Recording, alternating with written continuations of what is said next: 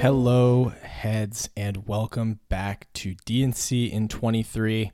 We only have a few episodes of this left, but man, I have really enjoyed the ride. I hope you have too. What a tour it's been, and that continued last night for night two at the Gorge. So let's talk all about it. July 8th, 2023, at the Gorge Amphitheater. Man, what a night. So this was Dead and Co.'s second night at this venue in, I believe, Quincy, Washington is the name of um, of the town or the city that it's in. Seems like a really, I mean, obviously, like if you've seen pictures of the gorge, it is like truly breathtakingly beautiful. Um, they've played here six times now over the years, uh, twice this year, twice in 2019, and then once each in 18 and 16. So it is a somewhat familiar venue. Six times that's a that's a good number. Um, but yeah, it looks absolutely breathtaking. Um, and I really do think that Nugs, if you were watching the live stream last night, they did a really nice job of taking a couple of moments to flash on not just the crowd, which was massive last night. Apparently, this venue I read it fits twenty seven thousand people. I feel like all twenty seven thousand were in the barn last night. I mean, it looked jam packed. But in addition to showing the crowd, Nugs also showed the scenery. They would take a couple of moments, um, especially as the sun was going down at the end of set one and at the beginning of set two. I'm thinking of one in particular during playing in the band that was awesome, where it cut from the stage to a much wider view and showed kind of the whole landscape. You could see the river behind the venue and the beautiful gorge that it sits in. So, I mean, just it seems like a wonderful place to watch a concert, and I hope that everyone who went there had a great time. It was a great show, so I know that you enjoyed the music. We poked around, we talked to our boots on the ground, um, and once again, our friend Jake sent us some nice notes about his experience at this venue last night. Um, and we're going to talk about Jake again in a little while because I have what will perhaps be the last scoring update that we provide on Estimated Prophets until the end of the whole contest. And Jake just happens to be in first place so far. Uh, he told us that yesterday the line to get in was pretty brutal. Um, I heard that from some people night one, but it seemed like the earlier you got there, the easier your time was, which is, I suppose, not shocking. Um, he said that the the barn was considerably more packed than the first night. So thank you for that update, Jake. That that checks out with what I with what my eyes saw um, on the thread, or excuse me, on the um, the the live feed. So um, that's good to know. Uh, and then yeah, just he said that the entry in was slower, probably because there were so many more people. Um, there was also some sort of event here. Um, I don't remember the exact details, but I heard that there was some sort of a violent incident at the gorge maybe a couple weeks ago after a show. So I wouldn't be shocked if security was a little bit heightened, um, just kind of with that fresh in their their memories. But either way, um, the weather looked beautiful and it looked like a really nice night for a show, albeit hot. But it's hot everywhere right now. We're in the dog days of summer, so maybe with the exception of San Francisco next weekend, where it'll be you know sweater weather because it is San Francisco after all.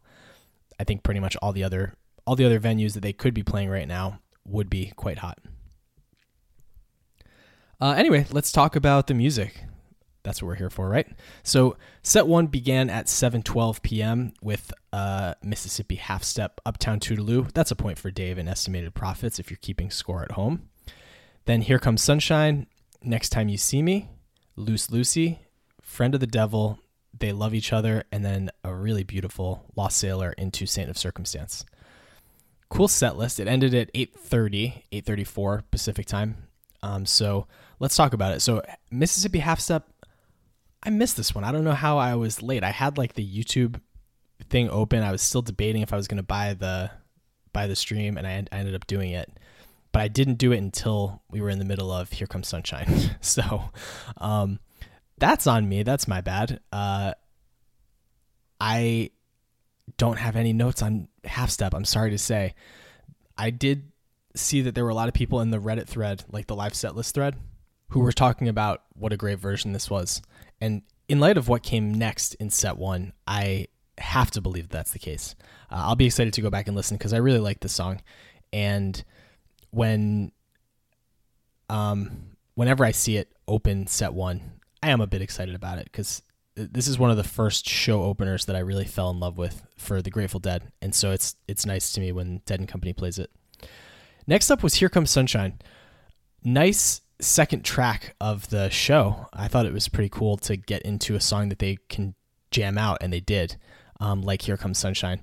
Oteil's playing was really magnificent on this song. He was making this whole song sound a bit like elastic, was the note that I wrote um, for me.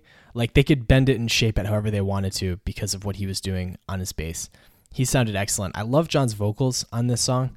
He has like these interesting intonations and he has such a strong voice that he can kind of vary it to the different parts of the song. He just sounds really, really nice on Here Comes Sunshine, and this one was no exception.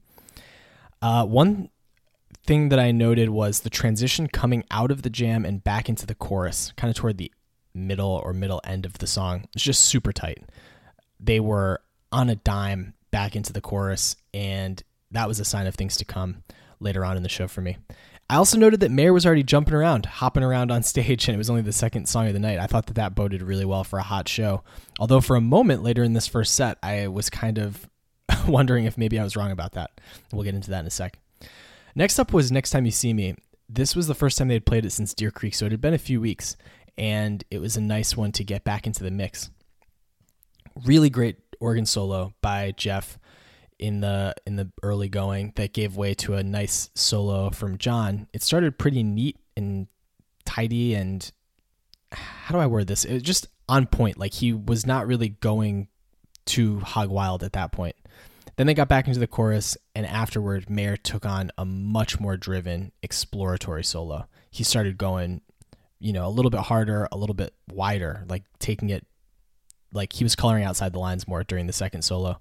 Bob and Jeff were laying down really nice, consistent blues rhythm for him. So it left a lot of space for him to get weird over the top without it sounding like super chaotic for the third song of the night. But it did sound really interesting and really good. I really did like this Next Time You See Me quite a bit. And um, I thought it was a great third track. So far, I'm through these three songs, I'm like, this is going to be like an absolute heater of a show. These guys are not slowing down here came the slowdown. Um, next up was Loose Lucy. The last time they played that was in May. Been more than a month. That was a show that Dave was at in Charlotte uh, on May 30th. So, what's that? Almost six weeks ago uh, was the last time they busted this one out. I'm usually not crazy about this song, to be honest. Um, but I I did think that it was uh, a fine version. Um, Bob seems to enjoy singing it, and I like um, Mayer's kind of falsetto vocal over him. Um, another song that I'm not really crazy about the way Dead and Company plays was up next, "Friend of the Devil." I honestly don't like even talking about the song because I hate being negative about it. I loved the song "Friend of the Devil." It's honestly like as far as if I had to rank Grateful Dead album cuts, it would probably be in my top five. Like I listened to it a lot, the album version. Um, and so if you've listened to the show before you've heard my gripe about the slowed down version i just i love the faster version from the album so much that it's hard for me to fully appreciate the slower versions but that doesn't mean that i think that it's bad or that other people can't appreciate it i remember when dave and i were in atlanta and they played a pretty similar friend of the devil to this one like at a similar tempo um, just looking around and seeing how much everyone was loving it and that made me really happy and so i know that if you were if you were there, you were probably loving this friend of the devil too. Some really nice soloing too, as there always is. Um, so a, a nice show there. But now we've got Loose Lucy, which is a slower song, and then Friend of the Devil, which they play quite slow. And then up next is They Love Each Other. And although they've been playing the faster 1973 version lately, not tonight. They're back to the 75 arrangement, um, the post hiatus version, which is considerably slower. Um, and I am not proud to admit this, heads, but when this started, I was like, what are we doing? Like three pretty slow songs in a row after that kind of rip roaring start. Like, what's going on here? Let's pick it up a little bit. Um, and that's not something I've really thought like at all to be honest, throughout this tour. Um, but I should be embarrassed about that thought because this was a really, really nice version of They Love Each Other. They did start slow, but then they found a nice, slightly more upbeat tempo like midway through the song. I really love the playing on this one. The John and Jeff chemistry was on point, as it always is. And Jay deserves a bit of a shout out because I think that he's the one who naturally was pushing them to play it at a slightly faster pace on the back end soloing. And because they've been playing it at that 73 arrangement all summer, it was no problem for the band to heed that call and and pick up the pace. Oteil had some really great walkdowns on this song and just some very charismatic and fun bass lines. So I thought that that was really nice. Overall, as far as like slow versions of "They Love Each Other," um, and I don't have a gripe against the slow version. I just prefer the the faster arrangement. Um, I thought that this was really really good, and kind of brought me back to being, you know, I, I kind of had to check myself and be like, what are you? Why, why are you like being judgmental about the tempo right now? Get out of here. Um, and then Lost Sailor and Saint of Circumstance closed the first set just gorgeous stuff on these two songs. I these were ones Dave and I talk about this sometimes with our when we talk about Grateful Dead shows, and I think we've said it both of us a couple times throughout the summer too. There are some songs where I'm thinking, all right, I got to take some notes on what's going on here to talk about on the pod tomorrow, and then I just get sucked into what they're doing, and I forget to even do that. And that's pretty much what happened here. I love the way that um, Bob sings Lost Sailor, and his voice sounded great last night. So he was really belting it out, and you know, the sound was so impassioned. And then the transition into Saint Circumstance was really rocking. It was welcomed a welcomed back uh, addition to the set list. This is the first time they've played it since a show that Dave was at at SPAC in mid June, and it's only the third time they've played it this whole tour. So it had been kind of out of the mix, and it, it was a really nice thing to have back in the mix um, last night. All right, so that was set one. Overall, I thought it was a really nice set of music. Uh, lots of highlights, and like my highlights may not have been your highlights. And I think that Friend of the Devil, for people who really do prefer that slower version, could have been a highlight in and of itself. For me, the highlights were probably, uh, well, it was definitely the Sailor Saint. I mean, it was just such a beautiful rendition. Um, to me, that was the high point of set one. But uh, I will say they love each other. Next time you see me, here comes sunshine. Not too too far behind. All right, set two started at 9:13 Pacific time and it lasted until 11:05 p.m. No encore again um, tonight because I think they were up against the clock. But the second set list was playing in the band into the wheel into a playing reprise. Beautiful set of music to begin the second set. Then uh, St. Stephen, including the William Tell Bridge, into the 11, drums, space, Dark Star verse 2, closing out what they started night one at the Gorge, into Althea, into Stella Blue, and then one more Saturday night. So, uh, really great set of music. As you guys know, I live on the East Coast, and this ended at 2:05 a.m. East Coast time, so I did not get to hear the entire second set. Um, I'll tell you my reasoning of why I ended when I ended. I listened to the first three songs, playing the wheel and playing. First playing, I loved. They got spacey pretty early, and then they got really jazzy. And then Oteil started playing the wheel, but John wasn't done bopping around in outer space. So there's a really long transition for the full band to get onto the wheel, even though you could hear that it was coming which I loved. Such a good transition, and it was just so satisfying when they finally did drop into the wheel.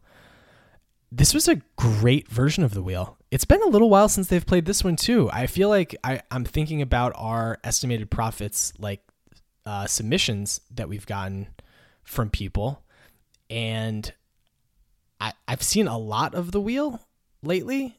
Um, I mean, I don't think that they've exactly played it like only a few times. They've probably played it four or five um, throughout this tour, but it feels like last year they played it more frequently than that.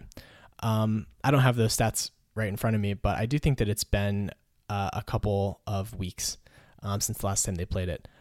This, I dare say, is the best version of the wheel I've ever heard Dead and Company play. So if you have the Nugs video from last night, go check out the this timestamp: two hours, seventeen minutes, and thirty seconds. Mayer starts playing this line that sounds so familiar to me. It's like maybe it's Blue Moon or it's a contemporary of that song. And it kind of has that slightly, I think purposefully, schlocky kind of wailing guitar sound. And he's quoting that here. And there's this, he's bathed in blue light on the stage, and it sounded great. It only lasted for like maybe five to 10 seconds. But it's one of those things where he's quoting something and your ear goes, Ooh, I know what that is. What is that? Um, it was just great.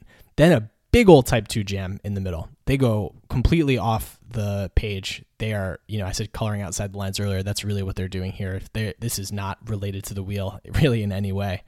And then a super spirited jam toward the end of the song. Um, the way they come back into the wheel theme after that that big jam is really nice. But the spirited end toward the end, shout out to uh, a Reddit user who we've talked about a couple times this year. Don't touch that knob. His analysis is always great, and he was the first person I saw mention um, that it sounded like diamonds on the soles of her shoes. So maybe that's what they were quoting, or just the vibe that they were playing. But once he said that, I was like, oh my god, that is what what's going on here.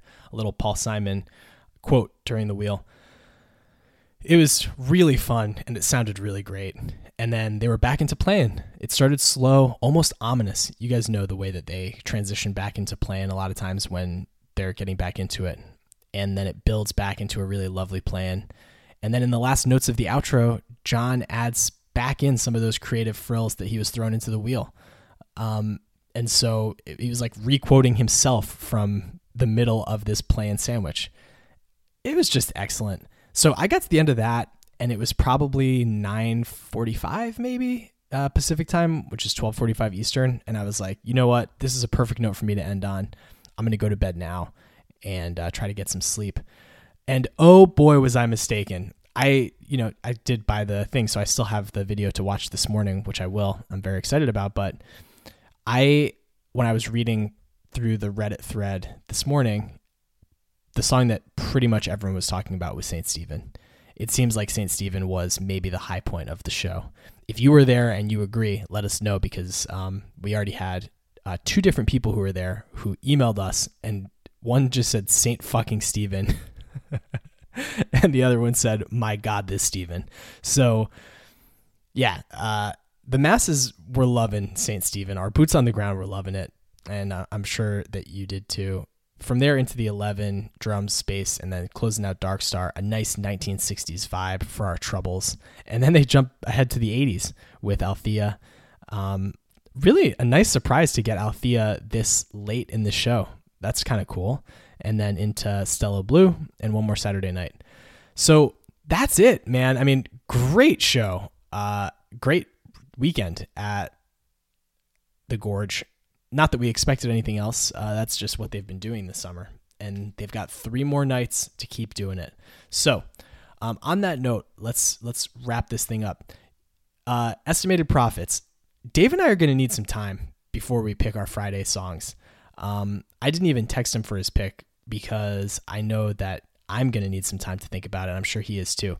We have three nights ahead in San Francisco next weekend, and um, I have no idea how I'm going to try to um, figure out what they're going to play each night. Um, there are some things that I feel like we know they'll play over the course of the weekend. Like, for example, there will be at least, there's going to be a touch of gray um, one of the three nights. There will be a China Cat Sunflower into I Know You Rider, probably a Help Slip Franklin one of the three nights. Um, I hope that there's another Dark Star, but I guess we'll see about that. I'll be interested to see how much these two nights influence what they're doing in the next three nights ahead. There's basically a full week off um, before the next shows. So there's plenty of time, I think, for them to say, let's just take it as a hard reset. And anything that we played over the entire run of Dead and Company is on the table, regardless of when we played it last. Um, so, anyways, we will have our our picks up on Friday before the show, as usual. But while we're talking about Estimated Prophets, let's give a score update real quick. Man, it is tight at the top of the leaderboard. We have three people who are still in contention to win this whole thing. We have Jake, our boots on the ground from earlier. He has 33 total points. We have a Reddit user, Monkey and Engineer, a name that uh, should ring a bell uh, to you guys. Um, great song reference by him uh, or her. And then Ben, I hope that I'm going to pronounce this right. I think it's Scholes. Ben Scholes. Could be Ben Scholes, but I think it's Ben Scholes. Uh, he has 27 points. So he's behind. But if Jake, you know, has an epic collapse and goes over 6 in the Bay, Ben goes 6 for 6. He could catch up. So he's still in this thing. And the fact that there are only three people who are left standing at this point, um, all three of these guys and and or gals deserve a shout out.